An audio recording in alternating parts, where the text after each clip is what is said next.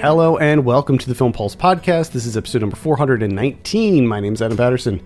With me today we got Kevin Rakestraw. Hey, Kevin. Hi. You guys got hit really, uh, you guys got hit pretty hard with the storm, huh? Uh, yeah, like I don't. I, I was really confused, honestly. Like I knew we were gonna get rain, but Jesus Christ, we got rain, fucking tornadoes, all sorts of shit. And the crazy thing is, I evacuated because it was supposed Yeah. to. It was supposed to hit us really hard. So we That's evacuated. I, that's what. I, that's one of the the things that's confusing me. It was it was something else. Yeah. Buddy of mine who lives in New Jersey, uh, his whole basement flooded. He's lost all of his Dude, the- furniture. it was just a mess. The the one road that like the main road that you take out of my town was just a river. It was just a legit river. like Hmm. with rapids. Wow. And it's like this has happened like the last four times we've had like big rain, and it's like, are you guys like gonna do anything? Like more drainage or anything? But if there's a big rain coming, just know that the main road out of town just gonna turn into a river. you just need to prepare for the river. hmm. All right. Uh, this week on the show, we'll be taking a look at the thriller Wild Indian. We'll also be going over some we're watching on the watch list and going over this week's new releases in theaters, VOD, and Blu ray. Thank you so much for joining us this week. Please remember to review us on iTunes if you get a moment. That would be super helpful. Uh, because of the aforementioned storm, Saved by the 90s was delayed. I didn't get a chance to edit it because I was in a hotel and it was a it was a mess, but as you're listening to this, the new Saved by the 90s should be out. We did thrillers again this month, and we covered Flatliners, Darkman, The Game, and A Simple Plan. So give that a, a listen. That'll be available wherever you listen to your podcasts. You can jump straight into Wild Indian. This is uh, written and directed by Lyle Mitchell Corbine Jr. I have a synopsis here. Two men learn to confront a traumatic secret they share involving the savage murder of a schoolmate. This uh, the stars one of your faves, Kevin, Michael Greyeyes. Correct. So we'll we'll start with you. What were your initial impressions of Wild Indian? Uh, there's a lot of interesting things going on in this movie that I enjoyed for the most part. Um, it's the only thing that kind of hampered it in my eyes is it it felt just entirely too short. I- have the exact same thought. When it ended, I was like, man, that was that was like really that was over really quickly. And then I looked, it was like an hour and twenty minutes, and I'm like, okay, uh, Yeah. But but the weird thing is, there's like a big, there's like a big kind of shocking moment that happens, and it felt like that shocking moment happens like maybe 30 minutes into the movie, and I'm just like, where are they gonna go from here? Because I did not see this coming. Like what what, what happens? And I'm like, okay, uh, what now? So yeah, I I, I, agree with you. It, it felt. I think there were a lot of really great ideas here, but it did feel like s- somewhat incomplete.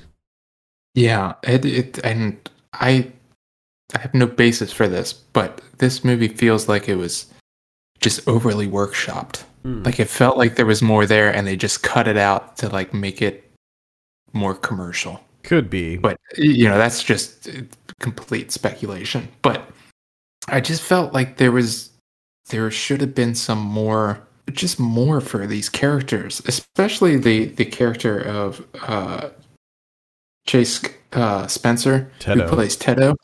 Yeah, it like there's there's a point where it, we we come to him as an adult, and I feel like okay, we're gonna get more of a because it starts out that way that you can see him like kind of re immaculate to society and everything. And you're like, okay, we're we're getting some more to this guy, and then that just stops. And it just felt like I needed some more development with these guys, or just more time spent with them. It just felt like I was getting like the basics hmm of these characters. I did enjoy, you know, the, like because it kind of kept me guessing. Like you is, you know, the way that this starts off is in the past, and the the essentially the thing that happens that brings us to the present and the way that they took a nice chunk of time with the pre- or the, you know the past bringing us up to that point and then just into where he is now in the present day and i found I, a lot of those ideas very interesting especially Michael Greyeyes's character in general because he's just as a as a main character like he's he's almost like a serial killer that's not a serial killer like he's just a very bizarre complex character Mm-hmm. He is, yeah, he's, he's insanely complex. And like you said, I like how they open with them as kids, not only to show this event that would like potentially change the course of their lives forever, at least mentally. It it sort of sets it up so that we can see where like their upbringing and the kind of lives that they had that that ended up shaping them as adults. And I think like it's it's a really interesting story to look at from like a psychological perspective. I mean, a lot of this is all about like how the events that occur when you're, you know, developing how that forms you as an adult and I think that like you said the Michael Gray's character uh Makwa, he is a very complex character. The, one of the questions that I had from the very beginning was so when he's an adult, he's very successful. He looks like he has a decent amount of money. He has a beautiful wife. They have a child. She's expecting their second child. And the whole time I'm like, he's he's such a freaking weirdo. How did he end up getting this wife? Yeah, like how did she how did she fall for him? Because I mean, I I've only spent uh, you know a very short amount of time with this guy, and he I can tell like he's not right. Like there is something wicked in his in his mind. Yeah, it is. It's it's an odd an odd character. I mean, like I I like the the back you know the backstory of him creating this complex character of Makwa, where essentially he's he's he has to go to this like Catholic school Right. So he's getting fed the Catholic stuff. And I that's a whole host of things. So I just label it Catholic stuff. Uh and essentially like he kind of buys into that completely. Like he wants to be off the reservation, he wants to be in town, like he just wants essentially just wants to be white. It seems like he he has this like deep self-loathing, self-hatred for his people and that seems to be like what propels him forward.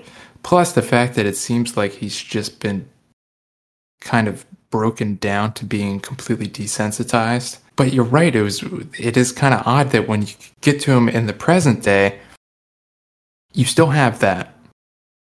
But you also have this where he's very, very bizarre and just doesn't have like any social skills. So it is kind of confusing as to how he got where he is. Yeah, essentially, it was almost. Like, it almost reminded me of like a Dexter situation where he was self-aware enough to be able to mimic the emotion that he was supposed to be having in any given situation.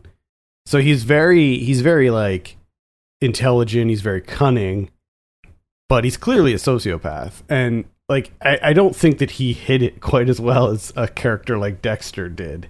I think that yeah. he struggles with showing emotion or, or, like you know the emotions that a normal person would have in that in, in whatever given situation he's in be it uh, with you know his wife when he finds out that they're expecting another child or in his works environment when he finds out that he's like i don't know he got like a big client or some shit and like he's interacting with Jesse Eisenberg, who I guess is like his coworker. I don't know if it's his coworker or his boss or if they really outline that, but yeah, you know, just his interactions with the with him were always very strained and and he's just yeah, I, I keep coming back to saying the same thing over and over again that he's a complex character, and I think that it's just the best way to describe him. And uh, yeah, you know, I think that comes. I'll just I'll, I'll, I'll just like sort of double down on what you were saying about the sort of self hatred for you know his heritage and all of that. I think that that plays a really big role, and I think that a large portion of that is just because of how he grew up, you know, on the reservation and the abuse that he sustained like on a daily basis. You know, he never wanted to go home. He was in constant fear and I think that he just got he just got fed up. Got fed up with everybody. Yeah. And then of course Yeah. this, you know, event takes place that this this horrific violent event takes place that sort of solidifies the type of person that he that he is really and you can see like what that event does to Tedo and how that like it just destroys him and for Makwa the person who perpetuated or this you know violent act it didn't phase him whatsoever Yeah. Yeah. And I think that that again brings me back to the biggest issue that I have with this is I I just wanted more time with these with these two characters.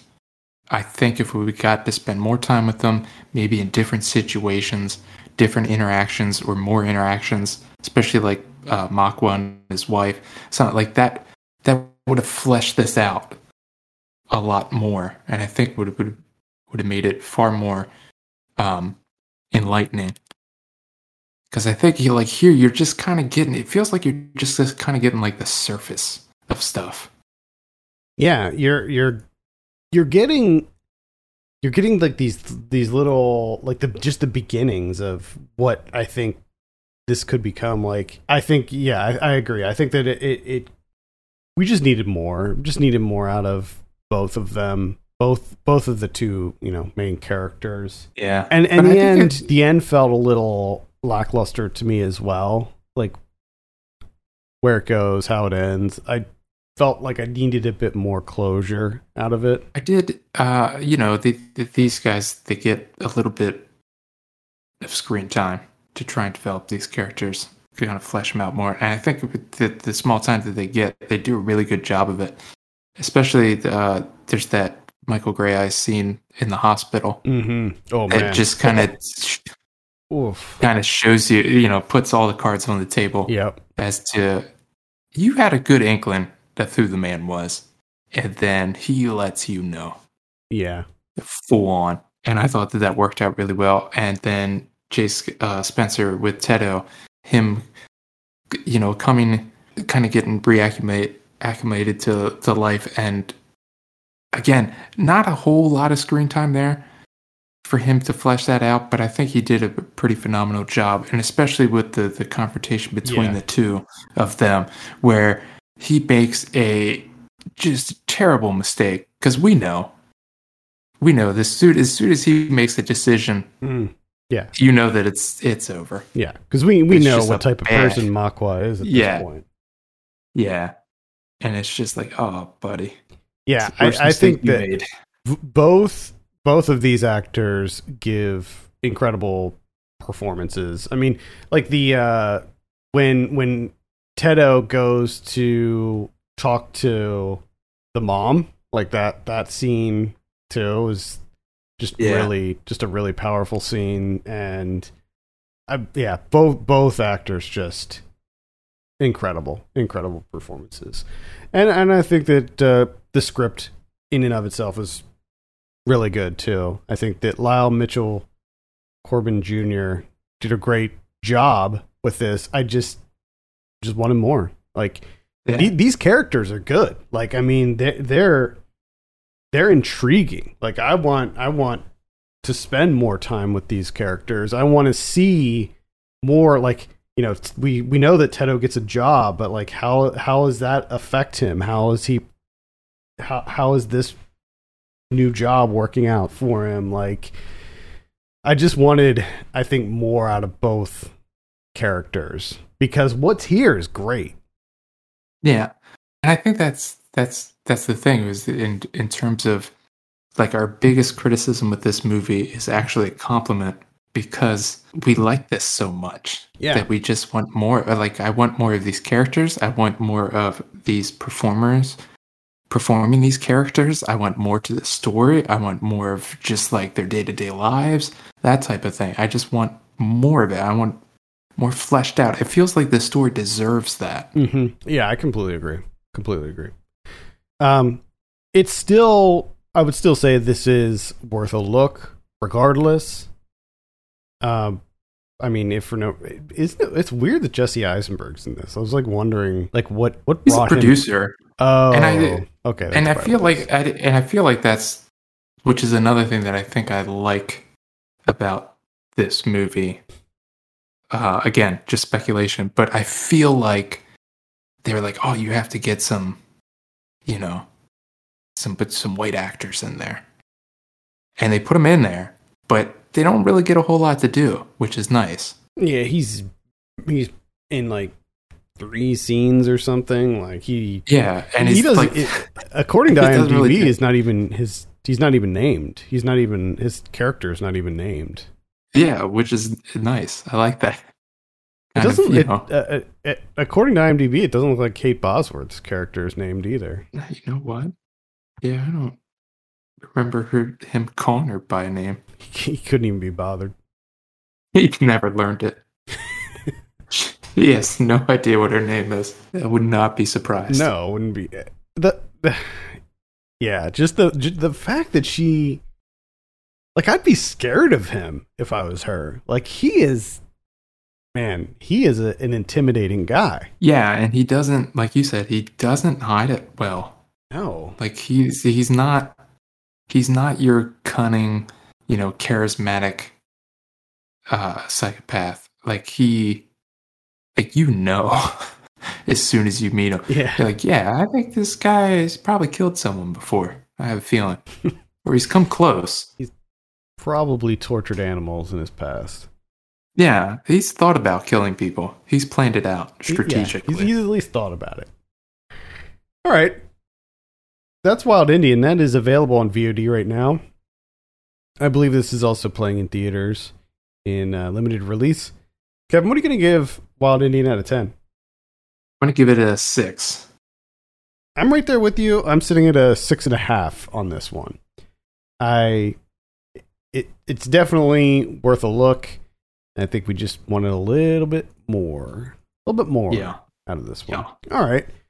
So we were off last week, not by choice, but again, the storm messed things up. So I was in a hotel and unable to record. Uh, but we did, we were planning on reviewing the last matinee. So Mhm. I, I think um, we'll kick uh, this section off with a with a brief chat about the last matinee because we both saw that. Yeah. Yeah. Uh, I so I typically like these movies that uh, that are like these giallo throwbacks. As long as they do it the right way, I'm usually into it, and that that's sort of what this movie is. It takes place in a, in an old movie theater, which is a, a setting that I'm also instantly into Yes. and uh, so it's yeah, it's kind of a it's a slasher movie, and uh, but it definitely has a nice heaping of giallo in it. You got your black gloved killer. Oh, you got them close up, stretching them gloves on. Oh yeah, yep. Get them gloves. I enjoyed this movie. I, thought it was a pretty solid throwback. Didn't blow me away, but still found it to be quite entertaining. I'm pretty much right there with you. I thought it, it was an entertaining enough time. Uh, it, it got a little weird towards the end because it takes this like little little detour into being kind of silly. Like the the the killer gets a little bit silly with things. Mm-hmm. and it just felt kind of out of place. Um, but I also really enjoyed the the movie that they were watching in the theater, Hmm. and when that uh, that pastor got the arm, oh my god, yeah, just that was awesome. That was phenomenal, but also a little bit disappointing that the best kill to me came in the fake movies that they were watching. That was supposed to be awful Yeah, but still, it was it was pretty good. I enjoyed myself yeah. this one. Lots of good gore in this too. Like if you're into lots of st- violent deaths, some pretty good ones in here. Yeah. Yeah, I just it's just weird that no one is noticing people being murdered. Not a whole lot of people there. It's a big space. And he's doing some nasty stuff. Well, yeah, I mean, especially because he's like killing people in the audience, and like, and then Yeah. like also like that there was that one like the guy who goes down and like hits on the girl, and like his friends are up there watching them, and they don't even realize it at first. Yeah. So yeah, it's definitely uh, yeah. I love I love movies, and, and it takes place in 1993 too, so it's it's got a nice retro vibe to it as well. Yeah. But it's not egregious, No, which is really not welcome. at all. Yeah, definitely not egregious. It's not, you know, constantly telling you every three minutes, this is the 90s. Pop culture. Here we go. This is the 90s. Hey, remember the Spice Girls? 90s? Yeah, no, it doesn't doesn't do that at all. It's very subtle. Thank God. Yeah. All right, what else do you got? Uh, I got another horror movie called The Blood on Satan's Claw from 1971. Ooh, directed by Piers Haggard. This is uh, playing on Hulu, or if you don't like Hulu, Tubi. Get it on Tubi. I literally just watched something about this. This is like a folk horror, right? Yes. I was Yeah, literally just what, what the fuck was I watching? Probably some folk horror documentary. Oh well, I know that I know that they talk about it in that really long one that's coming out. Um, maybe that's what I'm thinking of. Actually, you know what? Yeah. I, it's not. That's I just remembered what it was. There's a. I don't know if I'll keep this in the show, but there's a new magic. No, you have to. there's a new Magic the Gathering set that's coming out um, Yeah. on September 16th, and the theme it's it's all horror themed, and part of it is that there's this like harvest festival. So there, so this new Magic set is going to be leaning into folk horror, and I was watching a video Ah. about the inspiration behind some of the cards and themes, and they'd mentioned blood on Satan's claw. Okay, there you go. Well, in terms of folk horror, this is pretty good. This is a pretty solid movie. Uh, the only thing that I was slightly disappointed in is I kept thinking, and this is more so my fault. I kept thinking that this was gonna, like, at some point the dam was gonna break and thing was gonna things were gonna get batshit, but they just never quite did. This is all played to kind of very, like, just low key. It's a low key horror. Uh, with even even the the the escalation, the you know the moment at the end is not quite as insane as you would think. You know, like kind of like a Wicker Man situation where you're like, okay, well, what's gonna happen? And then it's a big thing where you're like, oh shit, wow. This is far more subdued in my mind, but there are some good things going on here because it all starts out with this guy plowing a field. This is 17th century English village, plowing a field, and he's you know he notices something. Some birds. Goes up, and it's it's kind of like human remains, but they look off. And even the, when you get like a glimpse of the what's in the dirt there, it's just really creepy looking, but also kind of funny. Uh, so he's like, "Oh shit, I found something." And the guy comes out, not there anymore. He's like, "Oh man, you're wasting my time, fucking asshole, clown plowman, piece of shit."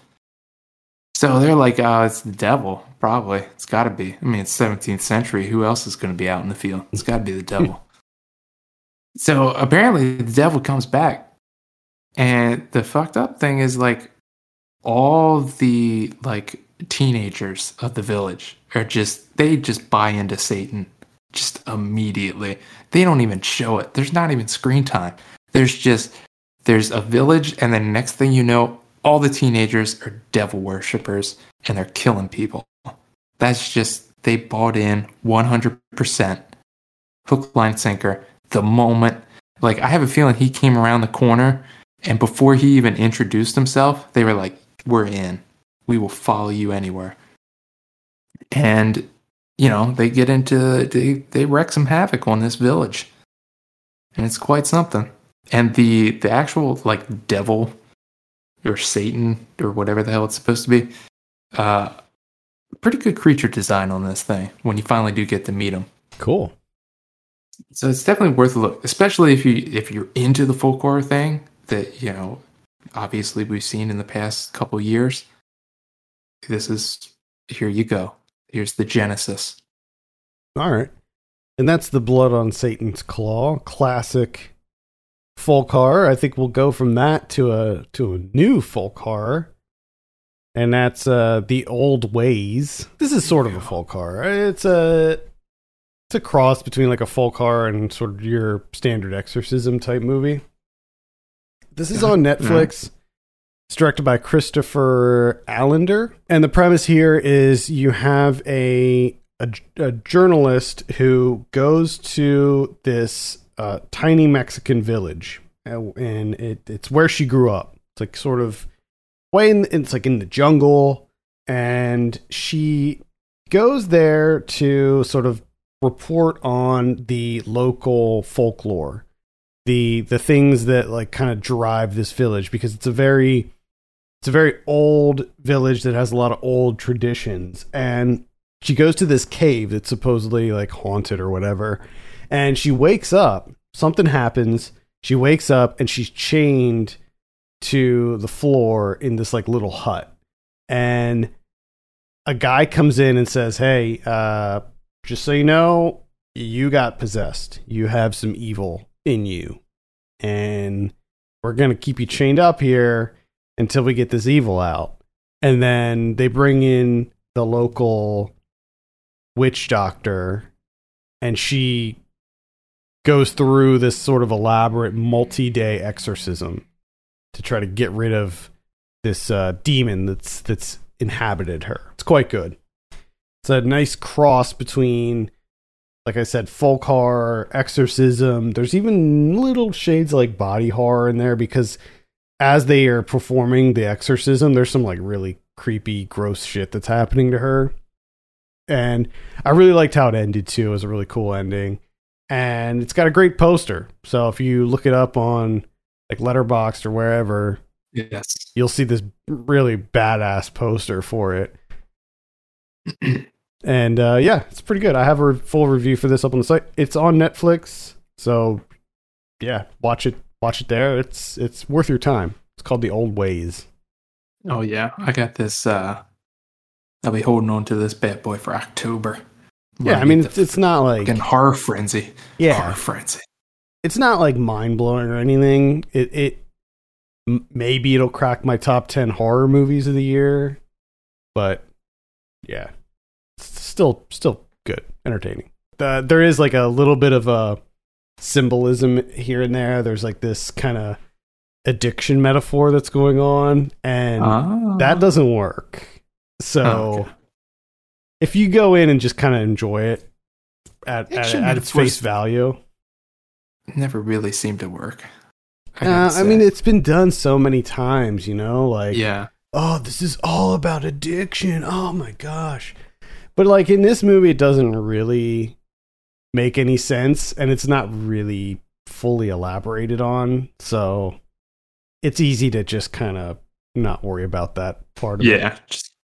Uh, the only other thing that I have outside of a Alien rewatch, Ooh, yes. which Alien, solid movie. You should check it out if you haven't seen it. Check out Alien. But the other thing that I watched is Pink Flamingos, 1972. John Waters. Pink Flamingos. is this a first time watch for you? I I don't think so. I'm pretty sure I watched this with you. Uh, maybe. I mean, I remember. Yeah, I remember was- renting it back in the day. It's so long ago that like some of this stuff was familiar, some wasn't.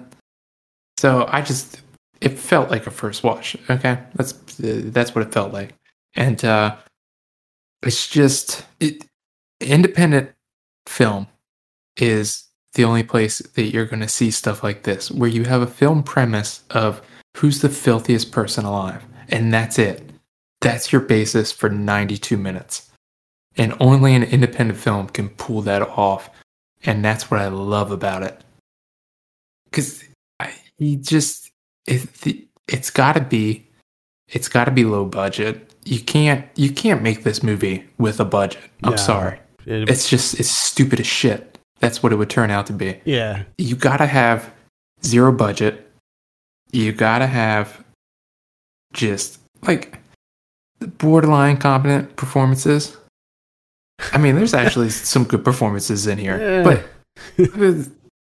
like I think Mink Stole does a pretty good job. I think And even Divine. David I think Ackroyd. Divine's okay too. But that's the beauty of it. It's because Divine's playing Divine. Yeah. So you can't say that Divine's doing a bad job. You know what I mean? Like you can't you can't do that because it's Divine. Divine sets that what the parameters of that performance is. So they're Mhm. always in in line. Uh, but it, like it's just it's such a ridiculous premise for a movie, and I just love every single minute of it because of that. And I mean, John Waters' uh, narration. To me, there's nothing funnier than the Baltimore accent. Oh yeah. I just like it's just especially when you're like yelling and like making fun of people I love the Baltimore accent. and cursing, just cur- just swearing so much. It's just it's wonderful. It's absolutely wonderful. And to have that throughout, you know, it- oh my god. You know, everybody everybody always talks about the dog shit eating scene in this. I found the most extreme scene to be the chicken scene. Like I, I think that that's more intense because they they literally kill Oh, the chicken. yeah. They do kill the chicken. I mean, they eat the chicken.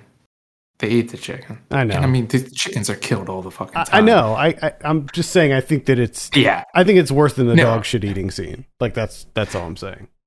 Yeah, the the dog shit eating scene gets me though, is because like it's after the fact. Like we're done. Like it's just like, hey, Divine, eat this shit. yeah. Like there's no point to it. No, there's where you're not. just like, at least the chicken thing. Like, I mean, a the chicken thing is pretty funny. I love that the woman's yelling always chickens. Like this has happened to her before. oh, she's yelling out always with the chickens. Uh, so likes- this isn't likes, her uh, first time. he likes doing his thing with those chickens. But it's weird because that was the first time that she was having sex with crackers. So she had sex with another person at another time that involved, I guess, chickens in the same kind of way. I'm not sure. It's a wacky movie. It's a, it's, it is something else. This fucking movie. Yeah, it's a classic. Is this on Oh, Criterion? Yes, that's what. That's how I watched it. It's on the Criterion channel. I think it was actually. I think it left. It was only until the end of August. Oh, that, that, that was the main reason that we squeezed it in. Hmm. but Is it yeah, on? this is- uh, is it on like physical? Is it on Blu-ray? Uh, Criterion Blu-ray?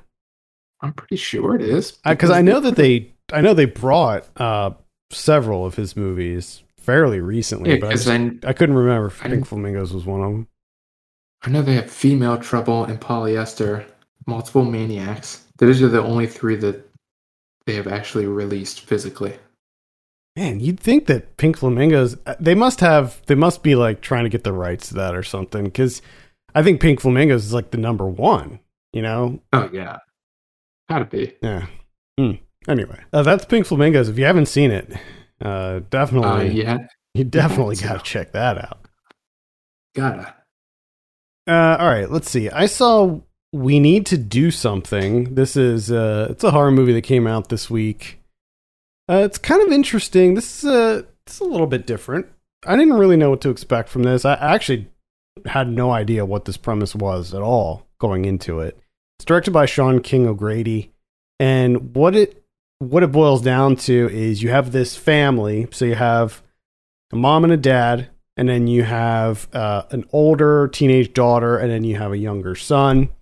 They go into this like uh, in a bathroom. Uh, It's like a I don't know if it's like a pool house or, or like what what the situation is with this bathroom. But they go into this bathroom during a storm, and the uh, the storm knocks a tree down and it blocks the door, so they can't get out. So they're basically trapped in this bathroom, and things slowly unfold. you learn that the husband and wife, the husband's played by Pat Healy. Um, they're the two of them are having uh, some marital issues. Uh, Vanessa Shaw is plays the wife, and then you also learn that there might be some kind of supernatural thing that's going on here as well. Interestingly, Ozzy Osbourne is does a voice of a character in this, which I had no idea until just this moment. That's strange. I was going to ask you about it. So the supernatural element comes from the older daughter who basically she she met this classmate and the two of them sort of formed a relationship and they started messing around with some black magic type stuff and they Oh, yeah. they inadvertently it caused perhaps you don't really see anything but it's all alluded they perhaps evoked some sort of like demon and that's what's causing all of this chaos. Everything takes place within the bathroom. So you hear things that are happening outside but you don't see anything. And so it's it's sort of this like very subdued like minimalist type thing. Some of it works some of it doesn't. Uh i did not like pat healy's character in this. I i love pat healy to be clear but i like him as a good guy. I don't like him as a bad guy and he's very he's such a prick in this and he's like an, he plays an alcoholic and he eventually just it, i guess because he's going through he starts to go through withdrawal and stuff he he starts to get really aggressive and he's just such an asshole from the moment we meet him. And eventually he he gets so desperate he starts uh they- they have in the bathroom these like alcohol wipes and he starts sucking all the alcohol out of those and it gives him a lot of uh problems physically later on. So i don't know. It's maybe a light recommend. It had some cool ideas but at the end of the day i wasn't really i wasn't really impressed. So yeah i'd say light recommend. It's on vod now so you can check it out there. I think ifc put it out. Um the only other one i'll mention is don't breathe 2 this is uh, Oh. directed by rodo Saya- sayagues apologies i'm probably mispronouncing that. Uh, so i really liked the first don't breathe. This the, the first one was directed by fede alvarez. He returns to uh, produce this one didn't direct it. And, and the the director of this one rodo he co-wrote the original one and this one too. Uh, the problem I had with this is it attempts to make Stephen Lang's character sympathetic. And if you saw Don't Breathe 1, yeah, He- he- he is not a sympathetic character. No, fuck that shit. He's horrible. Like he's Yeah. he is uh, an absolute horrible human being. And I don't know if like they really meant it. it to me it seemed like they were trying to make him a sympathetic character. So like in the, in this it takes place 8 years after the original where he has this like quote unquote daughter and he's like training her to be like a survivalist and then this group of drugged out like thugs come in and kidnap the daughter and S- Stephen Lang has to get her back. And yes, those people are horrible as well. It goes to some weird places, let me tell you. But I mean, the, yeah, the first one did too. well, the first one went to a really shocking. I mean, that twist. the The twist in this one isn't quite as shocking, but you might not expect it. But either way, um, I just had a really hard time with Stephen Lang as like the guy you're rooting for. like, I don't. I. Yeah, It's and just it's so. I- I'm so confused because, I mean, the way that the first one ends is they have it set up essentially for a sequel. You know, I mean, clearly they Mhm. do, but this seems like taking going in a completely different direction yeah, that it- makes no sense whatsoever.